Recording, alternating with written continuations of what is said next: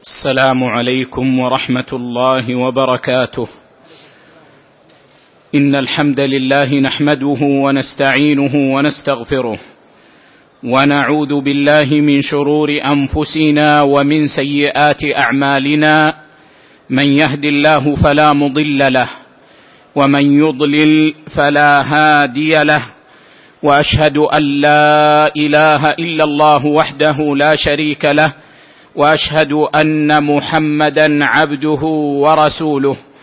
يا ايها الذين آمنوا اتقوا الله حق تقاته ولا تموتن إلا وأنتم مسلمون. يا ايها الناس اتقوا ربكم الذي خلقكم من نفس واحدة وخلق منها زوجها وبث منهما رجالا كثيرا ونساء. واتقوا الله الذي تساءلون به والأرحام. إن الله كان عليكم رقيبا. يا أيها الذين آمنوا اتقوا الله وقولوا قولا سديدا. يصلح لكم أعمالكم ويغفر لكم ذنوبكم. ومن يطع الله ورسوله فقد فاز فوزا عظيما. أما بعد فإن أحسن الحديث كتاب الله وخير الهدي هدي محمد صلى الله عليه وسلم. وشر الأمور محدثاتها وكل محدثة بدعة وكل بدعة ضلالة وكل ضلالة في النار. ثم يا معاشر الفضلاء نواصل شرحنا للكتاب الماتع النافع القواعد والأصول الجامعة والفروق والتقاسيم البديعة النافعة للإمام المفسر الأصولي الفقيه المتفنن عبد الرحمن بن ناصر بن سعدي رحمه الله عز وجل رحمة واسعة وسائر علماء المسلمين وأموات المسلمين. وكنا قد وقفنا عند أول القاعدة الثالثة والثلاثين فيما أحسب فيتفضل الشيخ ياسين وفقه الله يقرأ لنا رأس هذه القاعدة. الحمد لله الصلاه والسلام الأتمان الأكملان على خير خلق الله وعلى آله وصحبه ومن والاه. أما بعد يقول الإمام السعدي رحمة الله عليه القاعدة الثالثة والثلاثون إذا تزاحمت المصالح قدم الأعلى منها. فيقدم الواجب على المستحب والراجح مصلحة على المرجوح. وإذا تزاحمت المفاسد واضطر إلى فعل أحدها قدم الأخف منها. نعم. هذه القاعدة من أنفع القواعد للمسلم يستعملها في دينه ودنياه وذلك أنها متعلقة بما ينبغي فعله إذا تزاحمت المصالح عند الإنسان أو تزاحمت المفاسد عند الإنسان. فالإنسان في دنياه قد تتزاحم عنده مصالح وتجتمع له مصالح ولا يمكن أن يجنيها جميعا. وأن يفعلها جميعا. لا بل لا بد من فعل واحدة منها.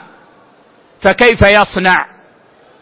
وكذلك قد تجتمع عليه في أمور دينه مصالح متعددة ولا يستطيع أن يفعلها جميعا. فكيف يصنع؟ وكذلك في المفاسد. فجاءت هذه القاعدة المتفق عليها بين أهل العلم والمصالح جمع مصلحة والمصلحة في اللغة هي المنفعة. يقال لك في هذا البيع مصلحة أي لك منفعة وفي ذهابك للطبيب مصلحة. أي لك في ذهابك إلى الطبيب منفعة. وأما المصلحة في لسان علماء الشرع فالمصلحة في لسان علماء الشرع هي المنفعة والنعيم واللذة وما يؤدي إلى ذلك. إذا قال العلماء المصالح أو المصلحة فإنهم يعنون بذلك المنفعة للإنسان والنعيم للإنسان واللذة للإنسان في الدنيا والآخرة. وما يؤدي إلى هذا فكل قول أو فعل يؤدي إلى المنفعة والنعيم واللذة فهو مصلحة. فهو مصلحة. لكن ينبغي أن نعلم أيها الإخوة أن المصلحة عند العلماء لا تسمى مصلحة إذا كان يترتب عليها مفسدة مساوية أو أعظم منها. فإنها اذ ذاك تسمى مفسدة ولا تسمى مصلحة. يعني مثلا الإنسان إذا تعامل بالربا فإنه تحصل له منفعة من جهة جني المال ومن جهة حصول المال. لكن هذه المنفعة تترتب عليها مفاسد في الدنيا والآخرة فيضيق الصدر بها ويذهب اطمئنان القلب بها في الدنيا.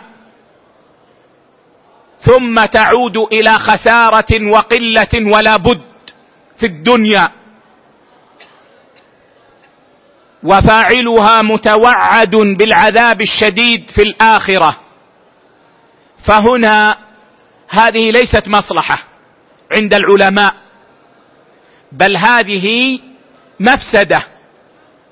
وإن كان في صورتها شيء من المنفعة. شرب الدخان.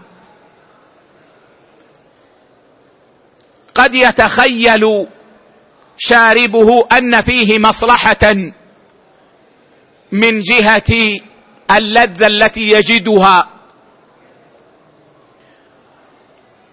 لكن هذه المصلحة يترتب عليها مفسدة. في الدنيا والآخرة.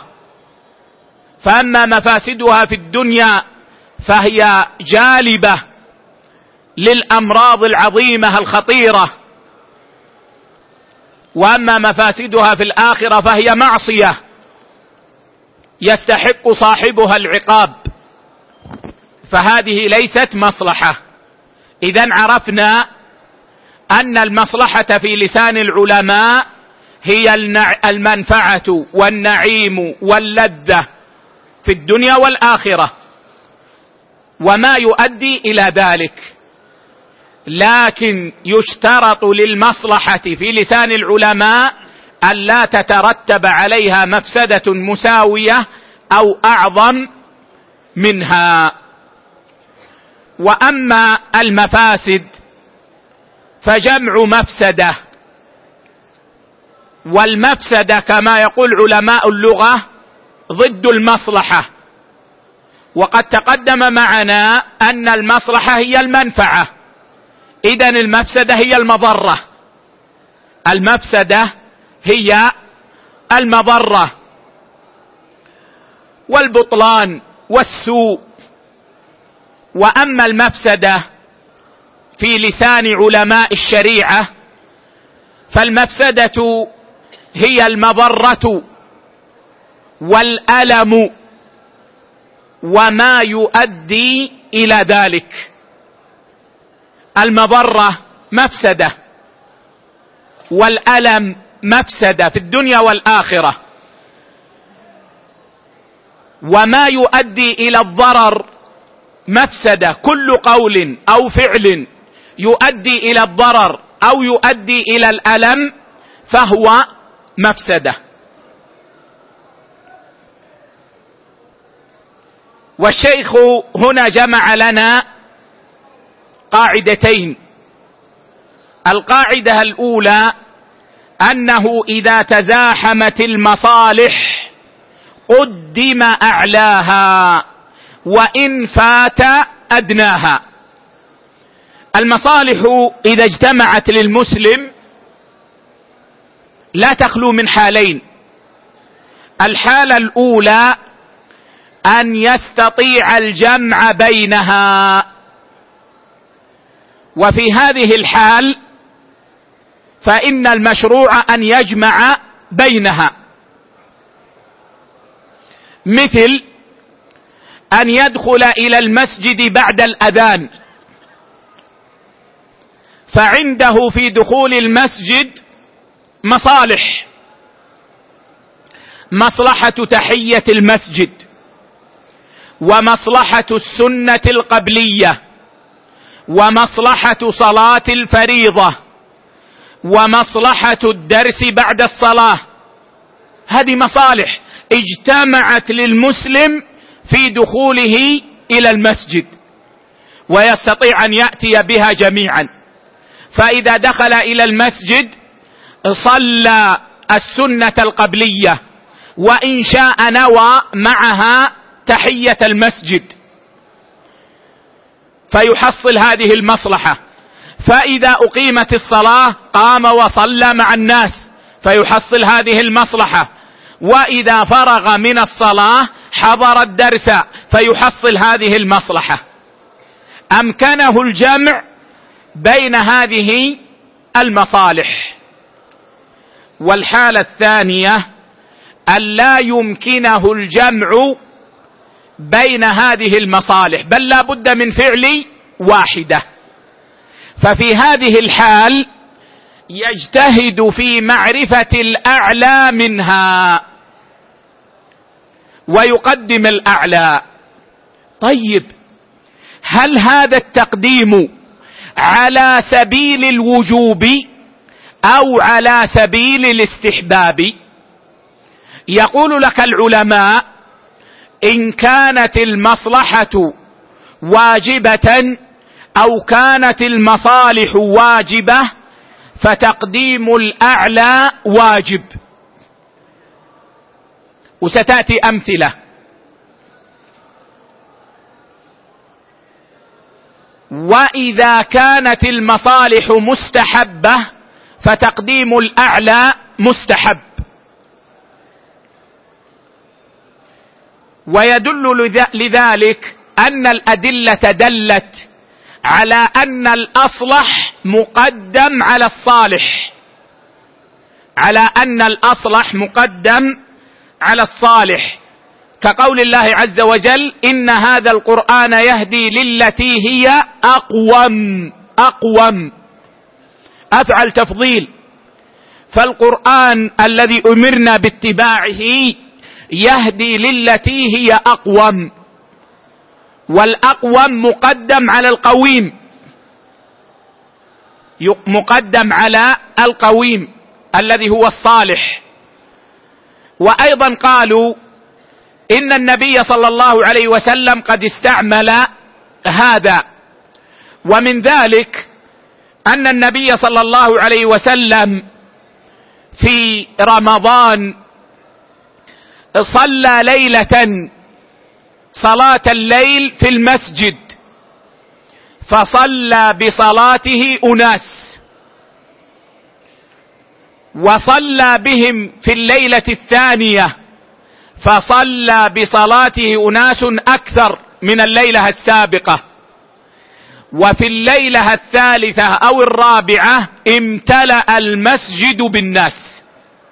سمعوا أن النبي صلى الله عليه وسلم يصلي بالناس صلاة الليل وكلهم يحب أن يصلي به النبي صلى الله عليه وسلم. فاجتمعوا في المسجد. فلما شعر النبي صلى الله عليه وسلم باجتماعهم لم يخرج إليهم ولم يصل بهم. فلما أصبح أخبرهم بأنه علم بالذي فعلوه البارحة قال ولم يمنعني من الخروج إليكم إلا أني خشيت أن تفرض عليكم. فهنا يا إخوة صلاة النبي صلى الله عليه وسلم بالناس في الليل في رمضان مصلحة. وعدم فرضية قيام الليل على الأمة في المسجد مصلحة. إذ لو فرض علينا أن نصلي الليل في المسجد لوقعنا في مشقة. فقدم النبي صلى الله عليه وسلم المصلحة الأعلى.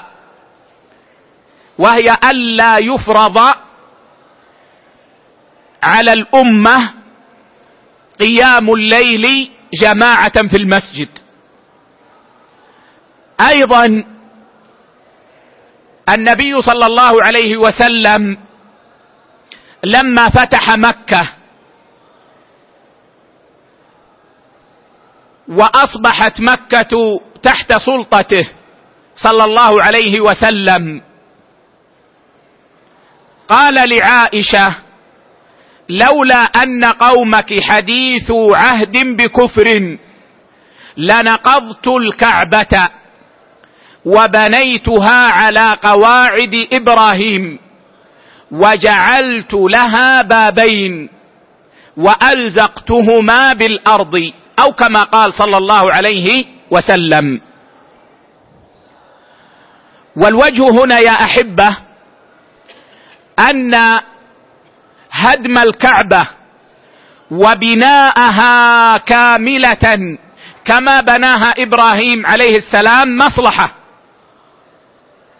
معروف يا إخوة أن قريشا لما هدم السيل الكعبة آلت على أنفسها ألا تضع في بناء الكعبة إلا مالا حلالا.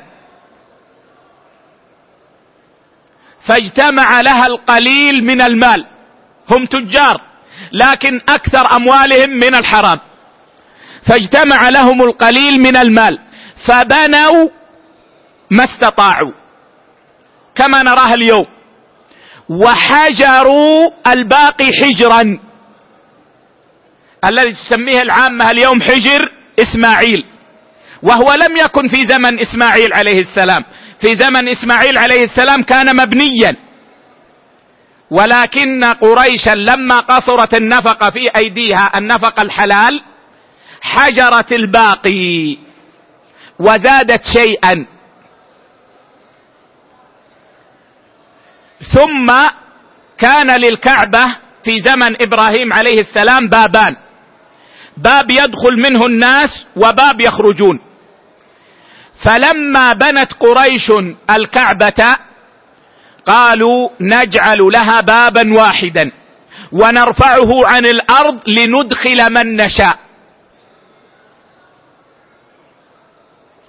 طيب لما فتح النبي صلى الله عليه وسلم مكة كان يستطيع أن يهدم الكعبة وأن يبنيها على قواعد إبراهيم كاملة. وأن يجعل لها بابين وأن يلزقهما بالأرض. وهذه مصلحة. لكن كانت هناك مصلحة أخرى وهي ثبات المسلمين الجدد على الإسلام. الذين أسلموا عام الفتح. فقدم النبي صلى الله عليه وسلم المصلحة الأعلى. وهي مصلحة ثبات الناس على دينهم. ولم يهدم الكعبة. يأتي شخص منكم ويقول طيب بعد ذلك أبو بكر رضي الله عنه عمر رضي الله عنه عثمان رضي الله عنه علي رضي الله عنه وقد ثبت الناس على دينهم. لماذا لم يهدموا الكعبة ويبنوها على قواعد إبراهيم عليه السلام؟ نقول نظروا إلى مصلحة أخرى وهي ألا تصبح الكعبة ألعوبة في أيدي السلاطين. كل من شاء هدم الكعبة وبناها كما يريد. فتركت كما هي. تقديما للمصلحة الأعلى. أيضا جاء أن النبي صلى الله عليه وسلم كان يمشي مع حذيفة رضي الله عنه فاحتاج النبي صلى الله عليه وسلم أن يبول فلم يستطع أن يبعد فأتى صباطة قوم أي مكان القمامة والزبل فبال قائما. قال حذيفة رضي الله عنه فتنحيت عنه ابتعدت عنه. قال فأشار إلي أن تقدم. فجئت حتى وقفت عند عقبيه. طيب يا إخوة تأخر حذيفة عن النبي صلى الله عليه وسلم وهو يبول فيه مصلحة. وفي مجيء حذيفة خلف النبي صلى الله عليه وسلم مصلحة. وهي أن يستر النبي صلى الله عليه وسلم عن عين قادم. ربما جاء أحد ولا يدري أن النبي صلى الله عليه وسلم يبول فتقع عينه على عورة النبي صلى الله عليه وسلم. فجعل النبي صلى الله عليه وسلم حذيفة ساترا له من الناس. فقدم المصلحة العليا التي هي أن يكون خلفه على المصلحة الدنيا وهي أن يتأخر عنه. وهذا كثير. ولهذا صور كثيرة عند أهل العلم. ومن ذلك مثلا إذا ازدحم عند الإنسان فرض الكفاية وفرض العين. فإن الواجب عليه أن يقدم المصلحة العليا وهي فرض العين. واضرب لكم مثالا. قام جهاد شرعي. اجتمعت فيه الشروط وانتفت الموانع. والجهاد في الأصل فرض كفاية. فأراد شاب أن يذهب إلى الجهاد وهذا جهاد شرعي. ليس من الذهاب إلى المناطق الساخنة اليوم الذي يمنع منه أهل العلم. ويقولون إنه في حق الآفاقيين. الذين يذهبون هناك إلى تلك المناطق ليس جهادا. لكن جهاد شرعي. أراد الشاب أن يذهب. فمنعته أمه. وقالت لا ما تذهب. تبقى عندي. هنا تعارض عند هذا الشاب فرض عين وهو طاعة أمه. وفرض كفاية وهو الذهاب إلى الجهاد. فيجب أن يقدم فرض العين وأن يطيع أمه. ولا يجوز له أن يذهب إلى هذا الجهاد. إنسان دخل المسجد وقد أقيمت صلاة الفجر. وهو لما يصلي راتبة الفجر. فاجتمعت عنده مصلحتان. مصلحة الدخول مع الإمام في الفريضة ومصلحة صلاة السنة الراتبة. ولا يمكن أن يجمع بينها هنا لأن الصلاة قد أقيمت. في هذه الحال يجب عليه أن يقدم المصلحة الأعلى وهي أن يدخل مع الإمام في الفريضة. أن يدخل مع الإمام في الفريضة.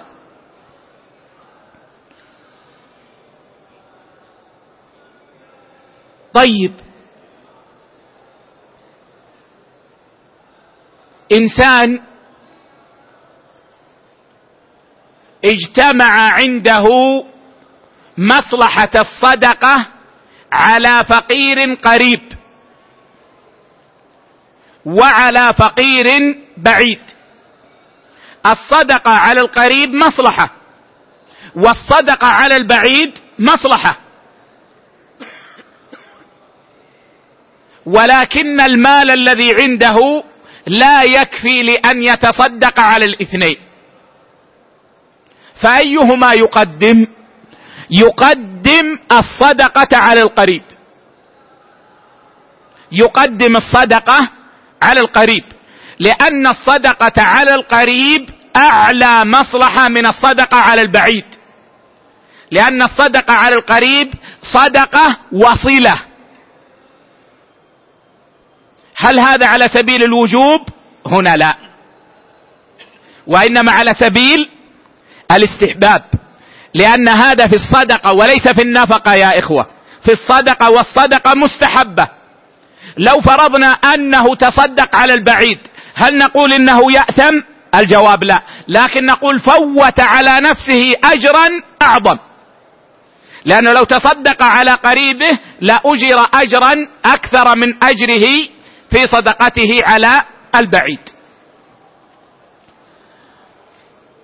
والقاعدة الثانية إذا تزاحمت المفاسد. دفع أذن أد دفع أد أعلاها بارتكاب أدناها. أو بعبارة أخرى إذا اجتمعت المفاسد ارتكب أخفها لدفع أعلاها أو أكبرها. إذا اجتمعت المفاسد عند الإنسان إما أن يستطيع أن يتخلص منها كلها وهنا يتخلص منها كلها. فإن كانت محرمات فيجب أن يتركها كلها. وإن كانت مكروهات فيستحب أن يتركها كلها. أما إذا تزاحمت عنده المفاسد ولا بد من ارتكاب واحدة منها. فإنه يرتكب الأخف ليدفع الأعلى.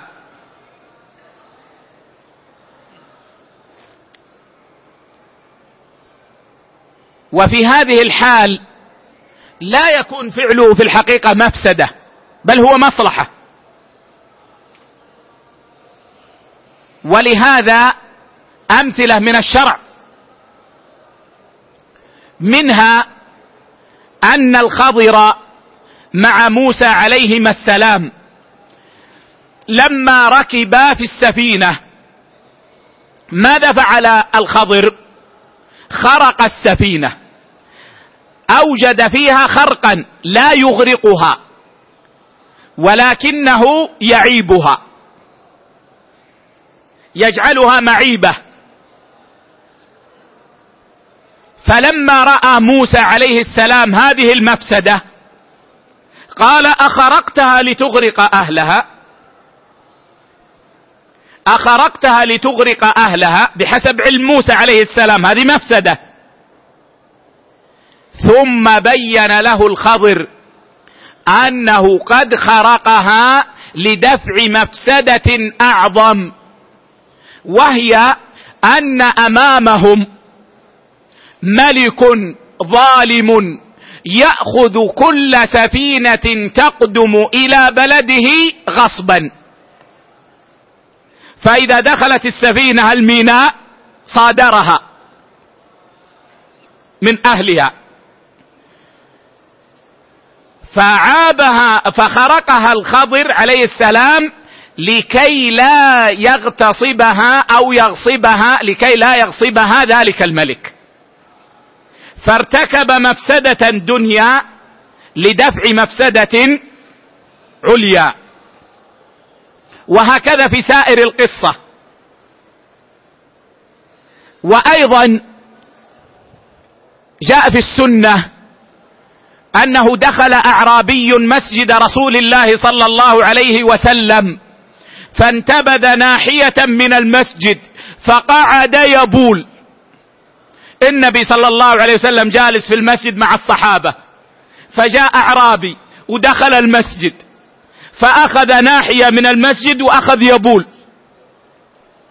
فقام إليه الصحابة فقال النبي صلى الله عليه وسلم دعوه دعوه. لا تزرموه. فلما فرغ من بوله أمر بذنوب من ماء فصب على بوله. هنا يا إخوة بول الأعراب في المسجد مفسدة. بول الأعراب في المسجد مفسدة. ولذلك الصحابة قاموا ليزجروه. لكن لو زجروه لترتبت مفسدة أعلى من هذا منها أنه سيقطع بوله خوفا وهذا يضره ومنها أنه سيقوم فزعا فيصيب البول ثوبه وجسده وما حوله ومنها أنه قد يجري وهو يبول. فينتشر البول في المسجد. فبدلا من أن يكون البول في مكان معلوم يصبح منتشرا في المسجد. فأمرهم النبي صلى الله عليه وسلم بتركه فعلا للمفسدة الأدنى. وقد قلت لكم يا إخوة إنه في هذه الحال هي حقيقة بأن تسمى مصلحة في الحقيقة. لأنها تدفع مفسدة أعظم. فإذا تزاحمت المفاسد فإن المشروع ارتكاب الأخف لدفع الأكبر. ولهذا أمثلة عند أهل العلم.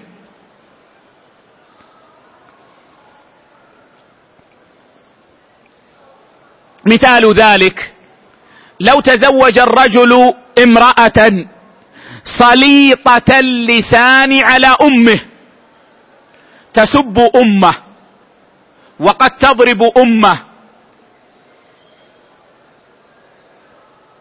ولم يستطع أن يدفع هذه المفسدة فازدحمت عنده مفسدتان. مفسدة تطليق هذه المرأة التي تزوجها ومفسدة أذية أمه من هذه المرأة. ففي هذه الحال يرتكب المفسده الأدنى وهي تطليق المرأة. لدفع المفسدة الأعلى وهي أذية امه فأذية الأم أعلى مفسدة من التطليق.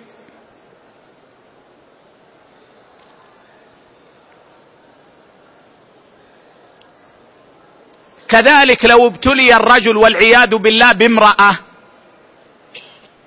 متساهلة في عرضها تكلم الرجال فيما لا يجوز أن تكلم فيه الرجال وتخرج متبرجة نصحها وعظها أمرها زجرها لكنها تأبى. فهنا تزدحم عنده مفسدتان.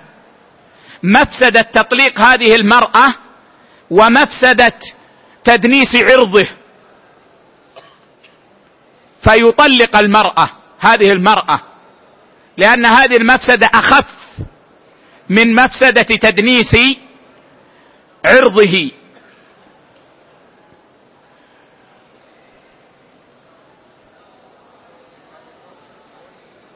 وهكذا في أمثلة كثيرة ذكرها أهل العلم لهذه القاعدة. ونقرأ كلام الشيخ ونعلق عليه. نعم.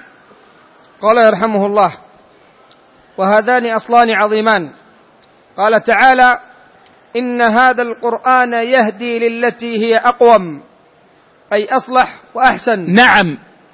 فدل دلت هذه الآية يا إخوة على أن الأصلح مقدم على الصالح وأن الأحسن مقدم على الحسن. فإذا اجتمع عندنا صالح وأصلح ولم يمكن أن نجمع بينهما فانا نقدم الأصلح. نعم. قال يرحمه الله وقال تعالى واتبعوا أحسن ما أنزل إليكم من ربكم. وقال الذين يستمعون القول فيتبعون أحسنه. نعم فيتبعون أحسنه. ويقدمون ذلك على الحسن. ويقدمون ذلك على الحسن. ولذلك من قواعد الشريعة أنه لو تعارض حديثان صحيحان. فإنه يقدم الأصح منهما. لو تعارض عندنا في مسألة حديثان. أحدهما عند الشيخين البخاري ومسلم. والآخر رواه أبو داود بسند صحيح. وما عندنا في المسألة إلا هذان الدليلان. ففي هذه الحال نرجح الحديث الذي في الصحيحين على الحديث الذي في صحيح أبي داود. لأنه أصح فيقدم على الصحيح. وهذا من قول الله عز وجل الذين يستمعون القول فيتبعون أحسنه. فالحديث الأصح أحسن من الحديث الصحيح. هذا إذا تعارض من كل وجه. أما إذا أمكن الجمع فكما قدمنا الجمع بين المصالح ما أمكن مطلوب. نعم. قال يرحمه الله وقصة الخضر في قتله الغلام وخرقه للسفينة تدل على الأصل الثاني فإن الحال دائرة بين قتل الغلام وهو مفسدة. ولذلك أنكره موسى عليه السلام لأنه من حيث صورة الفعل مفسدة. نعم. وبين إرهاقه لأبويه وإفساده دين دينهما. وهي مفسدة أكبر فارتكب الأخف. وذلك بأمر الله عز وجل وليس اجتهادا من الخضر فما فعله عن أمره وإنما هو بأمر الله عز وجل. فدلنا ذلك أن شرع الله يقتضي يعني في حال تزاحم المفاسد أن ترتكب المفسده الأخف. نعم. قال يرحمه الله. طبعا يشترط لهذا يا إخوة أن يكون ارتكاب المفسدة الأخف جائزا للإنسان. يعني مثلا لو رزق رجل بولد عاق فاسد صاحب مخدرات أرهقه أتعبه وأفسد عليه حياته وضيق عليه حتى في أمور دينه. هل له أن يقتله؟ ويقول أرتكب المفسدة الأخف. نقول لا لأن الله لم يأذن له في أن يقتله. والخضر إنما فعل ذلك في تلك القصة بعينها بأمر الله عز وجل. نعم. قال رحمه الله وخرقه السفينة مفسدة وذهاب السفينة كلها غصبا من الملك الذي أمامهم أكبر مفسدة فارتكب الأخف منهما. نعم. وكما قلنا يا إخوة ارتكاب المفسدة الأخف شرطه أن يكون الفاعل مأذونا له في ذلك. ما يأتي شخص مثلا إلى شخص من أهل الأهواء والبدع ينشر بدعته ويدعو إلى بدعته ويؤلف الكتب ويقيم محاضرات لكن ما يرفع السيف على المسلمين.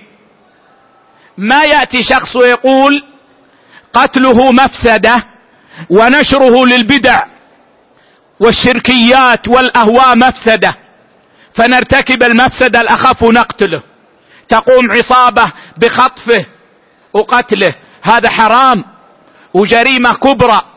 وإذا تقرب الإنسان بهذا إلى الله أصبح أعظم جرما.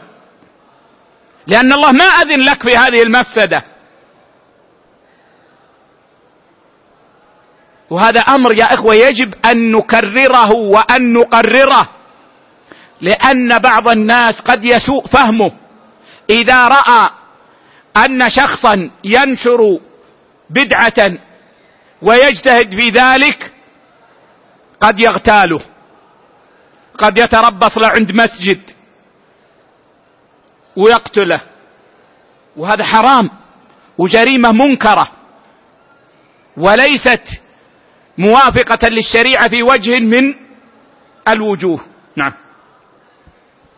قال رحمه الله فيدخل في هذا من مسائل الأحكام ما لا يعد ولا يحصى. فإذا دار الأمر بين فعل الواجب أو المسنون وجب تقديم الواجب في الصلاة والصيام والصدقة والحج والعمرة وغيرها من العبادات. نعم. إذا كان الإنسان بين أن يفعل الواجب أو يفعل المسنون فإن الواجب أن يقدم الواجب مثل ما قلنا دخل المسجد وقد أقيمت الصلاة. فلا يتشاغل بالسنة. ولذلك كما ذكر الحافظ بن حجر أن العلماء يقررون أن من شغله النفل عن الفرض فهو مغرور. ومن شغله الفرض عن النفل فهو معذور. من شغله الفرض عن النفل فهو معذور لأنه يجب عليه أن يفعل الفرض. ومن شغله النفل عن الفرض فهو مغرور لأنه قدم الأدون على الأعلى الذي يجب عليه أن يقدمه. كذلك مثلا لو أن انسانا ما حج حج الفريضة. ما حج حج الفريضة. فحج نفلا. حج نفلا. إما عن نفسه وإما عن غيره. حج نفلا. نوى النفل بالحج وهو ما حج الفريضة. هذا أخطأ. والراجح أن حجه ينعقد فرضا. أو حج عن جاره الذي مات وهو لم يحج عن نفسه. حجه عن جاره الذي مات نفل. بالنسبة له. فإذا حج عن جاره الذي مات فإن الحج ينعقد عنه هو. ولا يجوز له أن يقدم النفل على الواجب. نعم. قال يرحمه الله وكذلك يجب تقديم ما تجب نفقته على الصدقة المستحبة وتقديم طاعة من تجب طاعته على من تستحب طاعته. نعم. يجب تقديم ما تجب نفقته على الصدقة المستحبة. إنسان يحصل من المال ما يكفي لينفق على نفسه وعلى أهله. ولا يكفي للصدقة. فهنا يجب عليه أن ينفق على نفسه وعلى أهله ونفقته على نفسه وعلى أهله له صدقة. طيب ألا يجوز أن يقتطع شيئا من هذا المال؟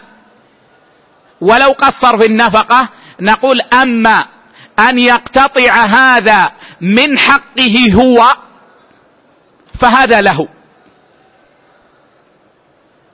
من النفقه علي أنا. اقتطعت جزءا منه وتصدقت وقصرت النفقه علي. هذا لي يجوز. وأما أن يقتطع هذا من نفقة من تجب نفقته عليه فلا يجوز إلا بإذنهم. الزوجة والأولاد الكبار يستأذنهم. يقول ما رأيكم بدلا من أن ننفق هذا المال اليوم علينا نخرج ربعه على جارنا الفقير. صدقة. إذا قالوا طيب فالحمد لله. وإلا فالنفقة الواجبة مقدمة على الصدقة المستحبة. وتقديم طاعة من تجب طاعته على من تستحب طاعته. أمرك والدك بشيء. وأمرك شيخك بشيء. والدك قال يا بني أوصلني اليوم بعد العصر إلى المستشفى. وشيخك قال لك يا فلان توصلني اليوم إلى الدرس بعد العصر. بعض الإخوة من قلة فقههم يقدم طاعة الشيخ على طاعة الوالد. وطاعة الشيخ مستحبة. وطاعة الوالد واجبة. فيمكن هذا الأخ لو قال له أبوه أو قال ما أستطيع عندي موعد مع شيخي. أنا سأوصل شيخي. إذا أمكن الجمع بينها فحسن. لكن إذا تزاحمت يجب أن تطيع والدك. وتعتذر لشيخك تقول ما أستطيع. أبي أمرني أن أوصله. ما أستطيع أن أوصلك يا شيخي اليوم.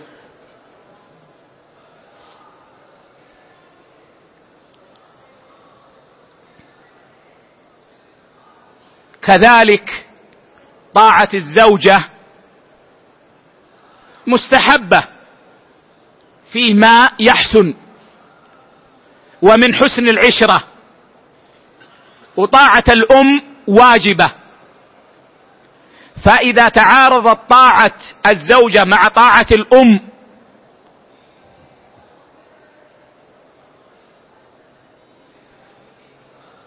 فإن طاعة الأم مقدمة. وتعلمون يا إخوة أن طاعة الوالدين واجبة بشرطين. أن لا يأمر بمعصية وأن لا يأمر بما فيه ضرر. بما فيه ضرر. ففي هذه الحال تقدم طاعة الأم على طاعة الزوجة. نعم. قال رحمه الله وأمثلة تزاحم الواجب والمسنون كثيرة فإن تزاحم واجبان أو مسنون أو, أو, أو مسنونان قدم الأعلى منهما. نعم. أنت خارج إلى صلاة الجماعة. فرأيت مسلما جريحا على الأرض. يخشى عليه من الموت. فعندك الآن مصلحتان. مصلحة صلاة الجماعة ومصلحة إنقاذ المسلم. فتقدم المصلحة الأعلى وجوبا وتنقذ المسلم. وإن فاتتك صلاة الجماعة لأن حياة المسلم أعلى وأغلى هنا.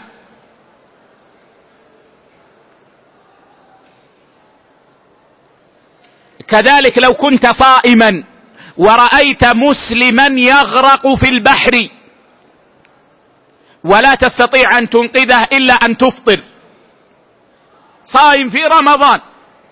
ليس نفلا. صائم في رمضان. ورأيت مسلما يغرق في البحر. وأنت لا تستطيع أن تنقذه إلا أن تفطر. يجب أن تفطر. لتحصيل المصلحة العليا وهي إنقاذ المسلم. وكذلك إذا تزاحم مسنونان. فإنه يقدم الأعلى منها فتقدم السنة الراتبة على تحية المسجد مثلا. وتقدم السنة الراتبة السنة المؤكدة على السنة. تقدم السنة المؤكدة على السنة. يعني لم تصلي سنة العشاء ونمت. واستيقظت قبل الفجر بما يكفي لتصلي ركعتين.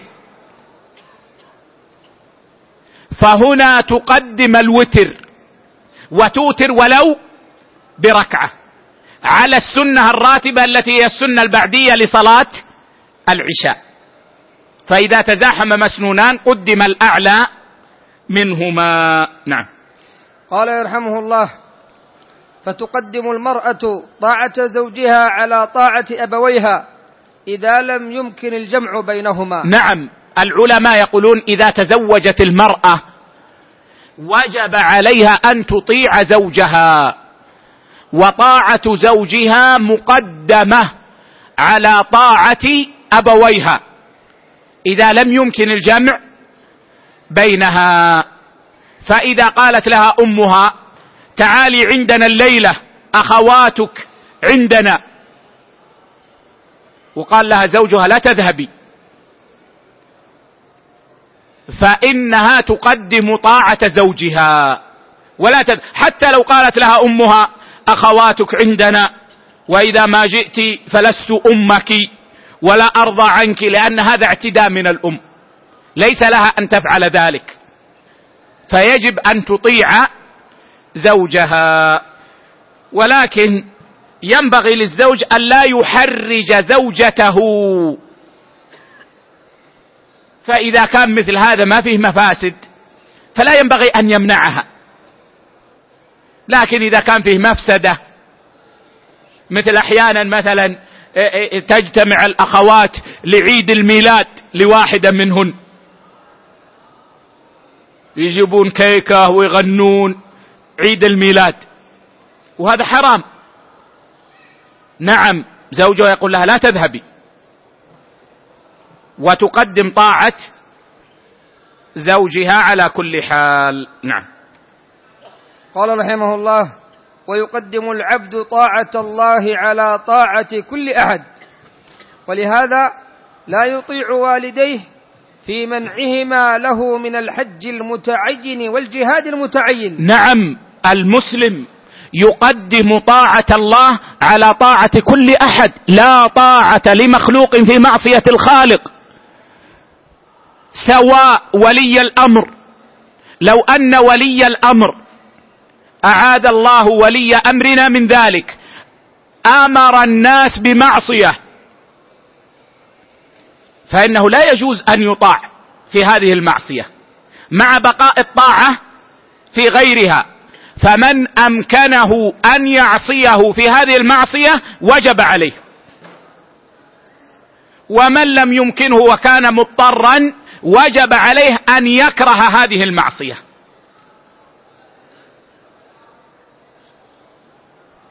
عندما يقرر أهل العلم أن طاعة ولي الأمر المسلم واجبة يقيدون ذلك في غير معصية الله. لأن النبي صلى الله عليه وسلم قال على المرء المسلم السمع والطاعة فيما أحب وكره ما لم يؤمر بمعصية. فإن أمر بمعصية فلا سمع ولا طاعة. يعني في هذه المعصية. أو المدير لو أن مدير الموظف أمره بخيانة للدولة أو لعموم المسلمين لا يجوز له أن يطيعه لأن هذه معصية. الوالد لو قال لولده لا لا لا تصلي مع الجماعة.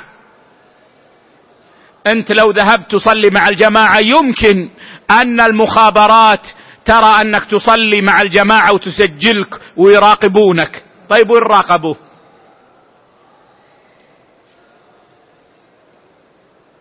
لا طاعة لمخلوق في معصية الخالق. يخرج يصلي مع الجماعة.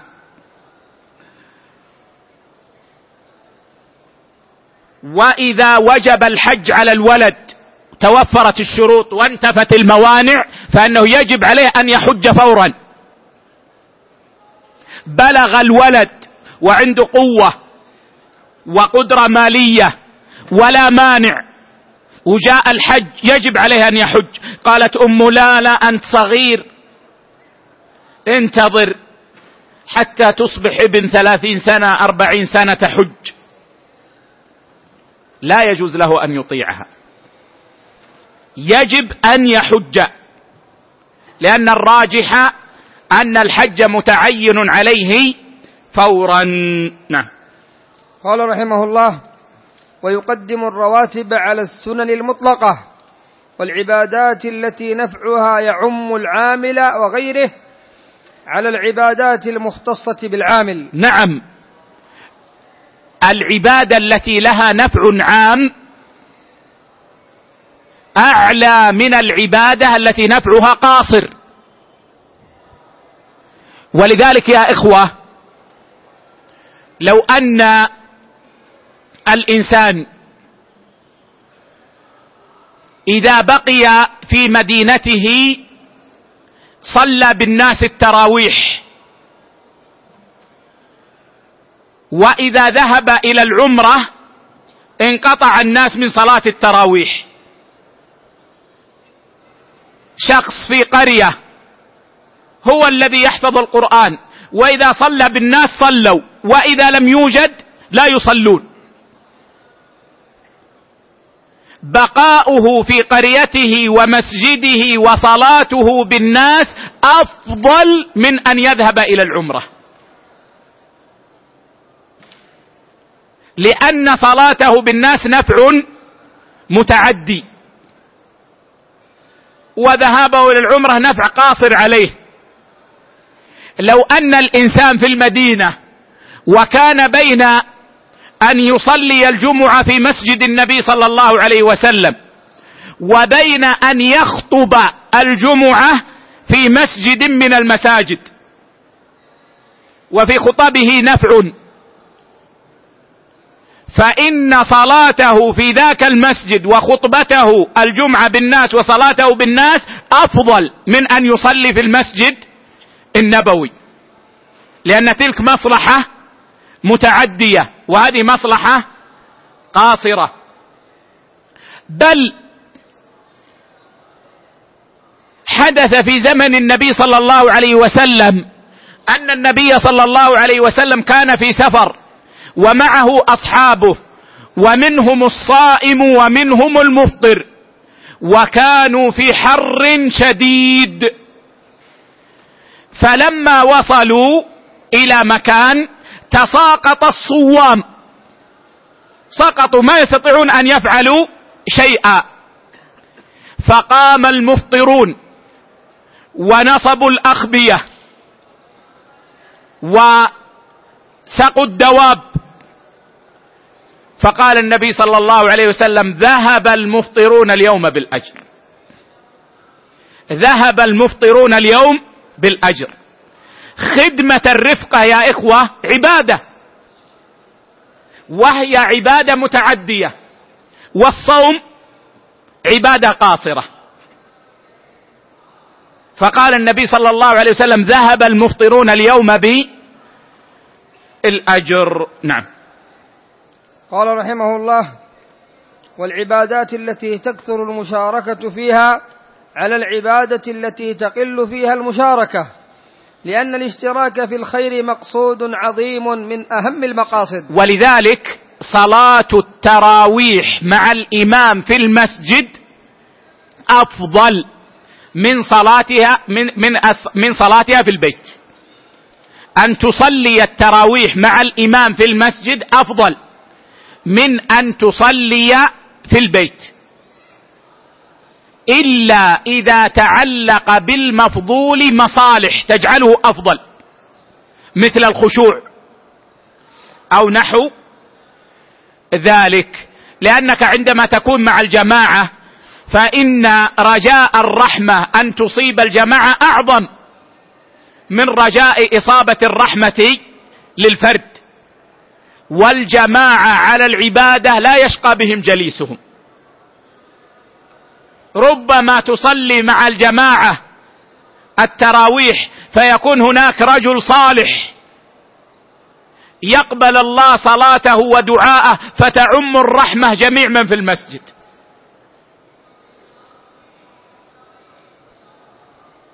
فهذه فهذه مصلحة أعظم. نعم. قال رحمه الله قال الله تعالى وتعاونوا على البر والتقوى. ومقصود الشيخ أنه كلما كان الاشتراك كلما كان هذا تعاونا على البر والتقوى. نعم. قال ويقدم نفل العلم الشرعي على نفل الصلاة والصيام. نعم.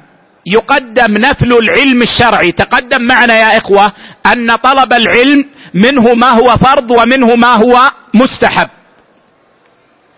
فما زاد عن الفرض فإنه يقدم على نفل الصلاة.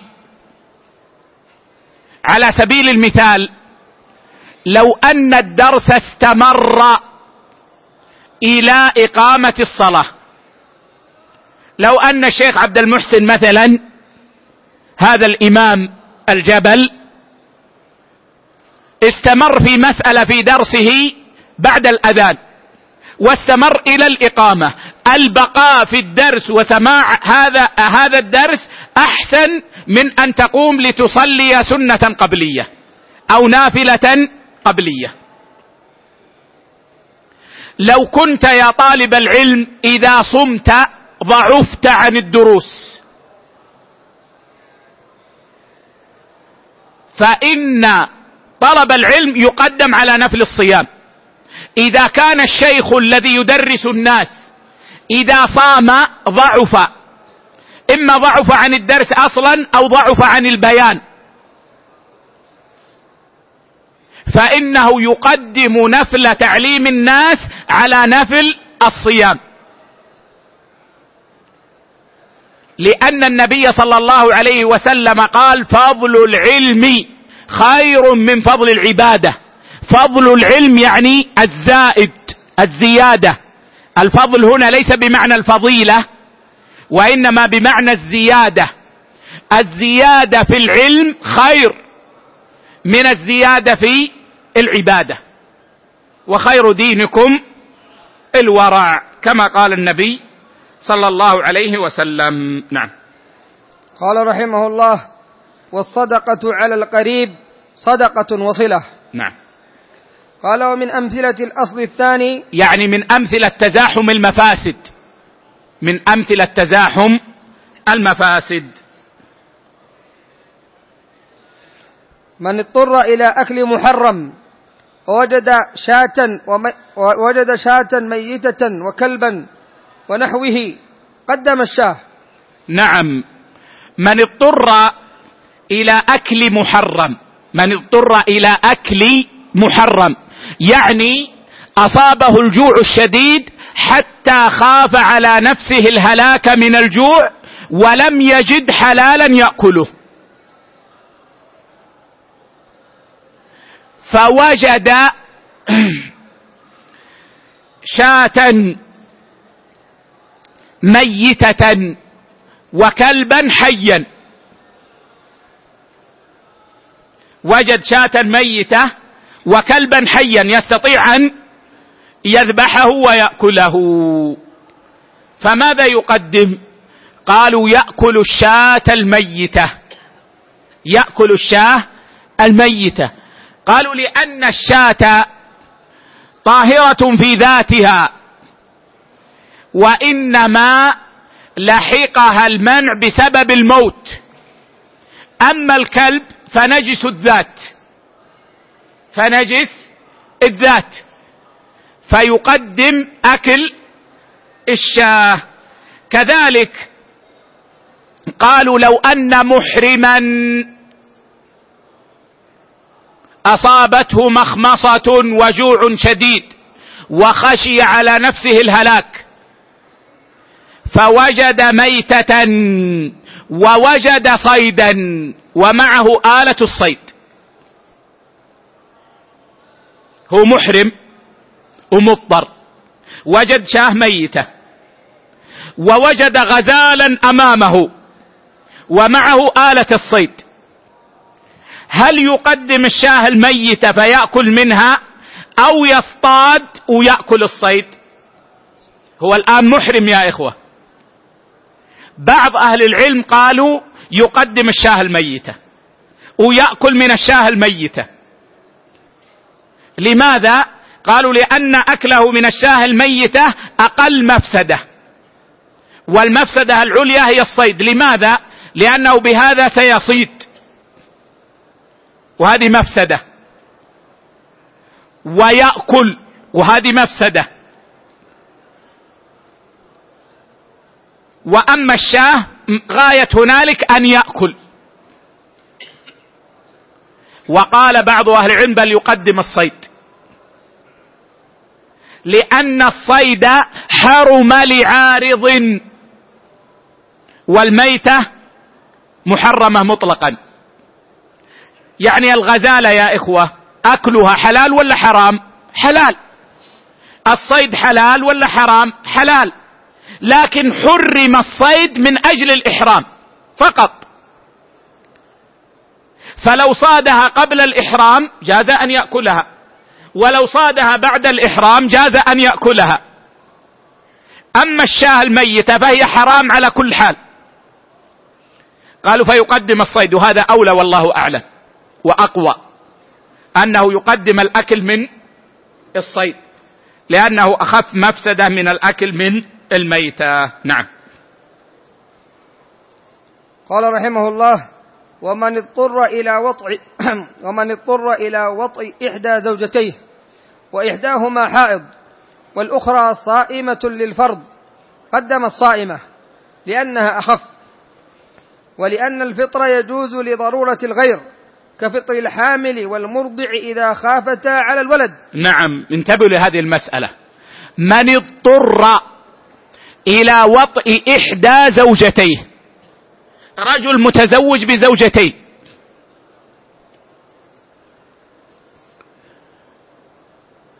وخاف على نفسه الوقوع في الزنا خوفا يقينيا إن لم يطا امرأته. يعني هو بين أمرين إما أن يطا إحدى زوجتيه وإما أن يزني يقينا. ما في طريق. أو يقول الفقهاء إذا إذا خاف أن تتشقق أنثياه. يذكر الفقهاء يقولون إن بعض الرجال إذا غلبته الشهوة تنتفخ خصيتاه وإذا لم يجامع تتشقق. هكذا يقولون. لو فرضنا هذا فهو مضطر. طيب. إحدى زوجتيه حائض. يحرم عليها أن يطأها. والأخرى صائمة صياما واجبا.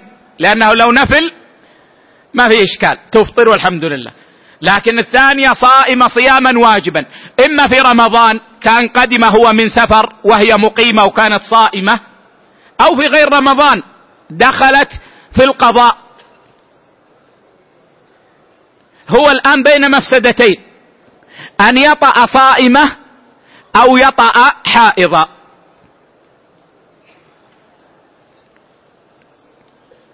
قال بعض أهل العلم يقدم الصائمة ويطأ الصائمة.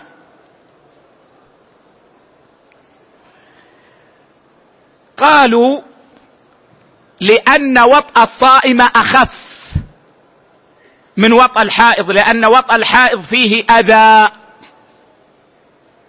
بخلاف وطأ الصائمة. ولأنه يجوز للمرأة أن تفطر لمصلحة غيرها مثل المرأة المرضع. يجوز لها أن تفطر لمصلحة ولدها. فهنا في حال الضرورة يجوز لها أن تفطر لمصلحة ضرورة زوجها. ولا شيء عليها سوى القضاء. وقال بعض العلم بل يطأ الحائض. لماذا؟ قالوا لأن هذا أخف. كيف؟ قالوا لأنه إذا وطئ الصائمة فقد أفسد عليها عبادتها. وهذا أشد. لكن هذا مرجوح. والراجح الأول. وانتبهوا يا إخوة. الأمر في المضطر. ليس في المشتهي. ما يأتي رجل لامرأته يقول العلماء يقولون إذا كان الزوج مضطرا يطأ امرأته ولو كانت حائضا. أو يطأ امرأته ولو كانت صائمة. الشهوة ليست ضرورة. وإنما الضرورة كما صورنا. بالضرر المتعدي الذي بينه العلماء. نعم. قال رحمه الله ويقدم ما فيه شبهة على الحرام الخالص. نعم. يقدم ما فيه شبهة على الحرام الخالص. يا إخوة لو أن أحدنا احتاج إلى المال وكان بين أمرين. إما أن يأخذ هذا المال عن طريق التمويل من البنوك الربوية في سلعة حلال. التمويل كما تعلمون أن يشتري سلعة بالتقسيط وأن يبيعها بالنقد الحال. كانوا مع البنوك الربوية في شبهه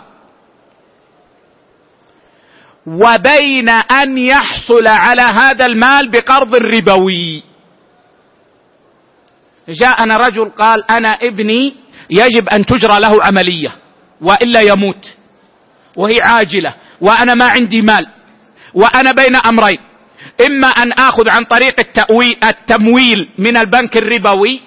وهذا لا شك في شبهة. وإما أن آخذ قرضا ربويا.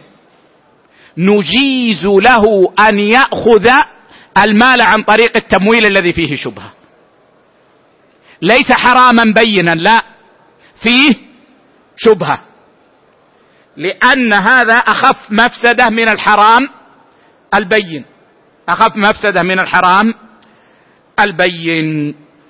وهكذا في مسائل كثيرة تنفع المؤمن إذا تزاحمت عنده المصالح أو المفاسد. نعم.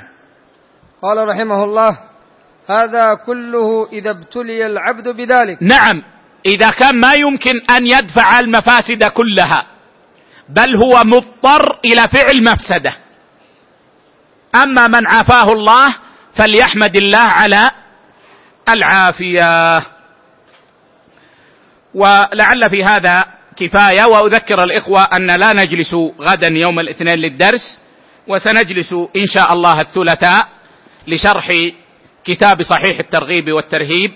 والله أعلى وأعلم وصلى الله على نبينا وسلم. جزاكم الله خيرا وبارك فيكم ورفع قدركم في الدارين ونفعنا بما قلتم وسددكم ووفقكم وغفر الله لنا ولكم وللمؤمنين. آمين. أحسن الله إليكم. يقول هذا السائل الشيخ ياسين لابد يريد سؤالا. طيب نأخذ سؤالا واحدا فقط. يقول ما حكم من قتل نفسه؟ ما حكم من قتل نفسا؟ نفسه. نفسه.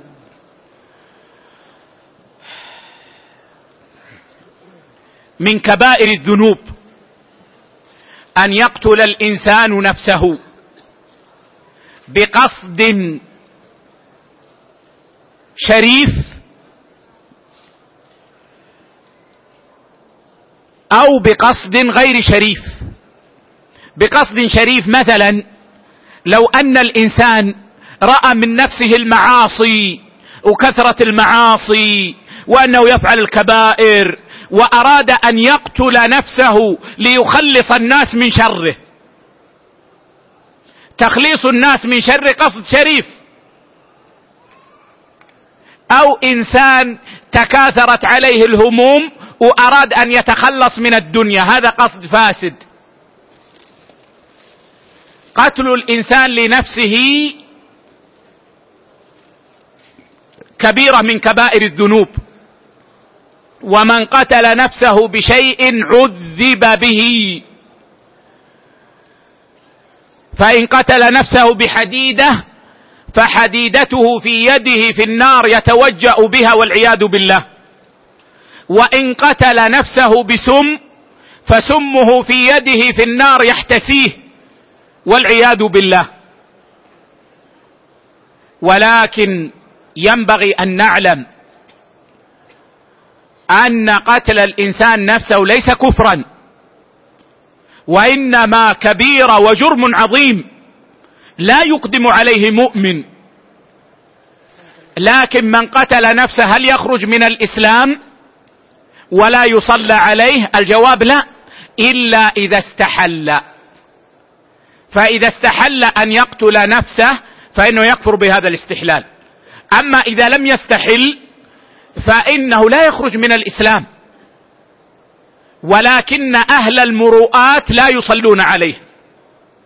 ويصلي عليه عوام الناس ويجوز أن يستغفر له لكن لا يظهر الاستغفار له أمام الناس حتى يزجر الناس عن هذه الجريمة. والله أعلم وصلى الله على نبينا وسلم.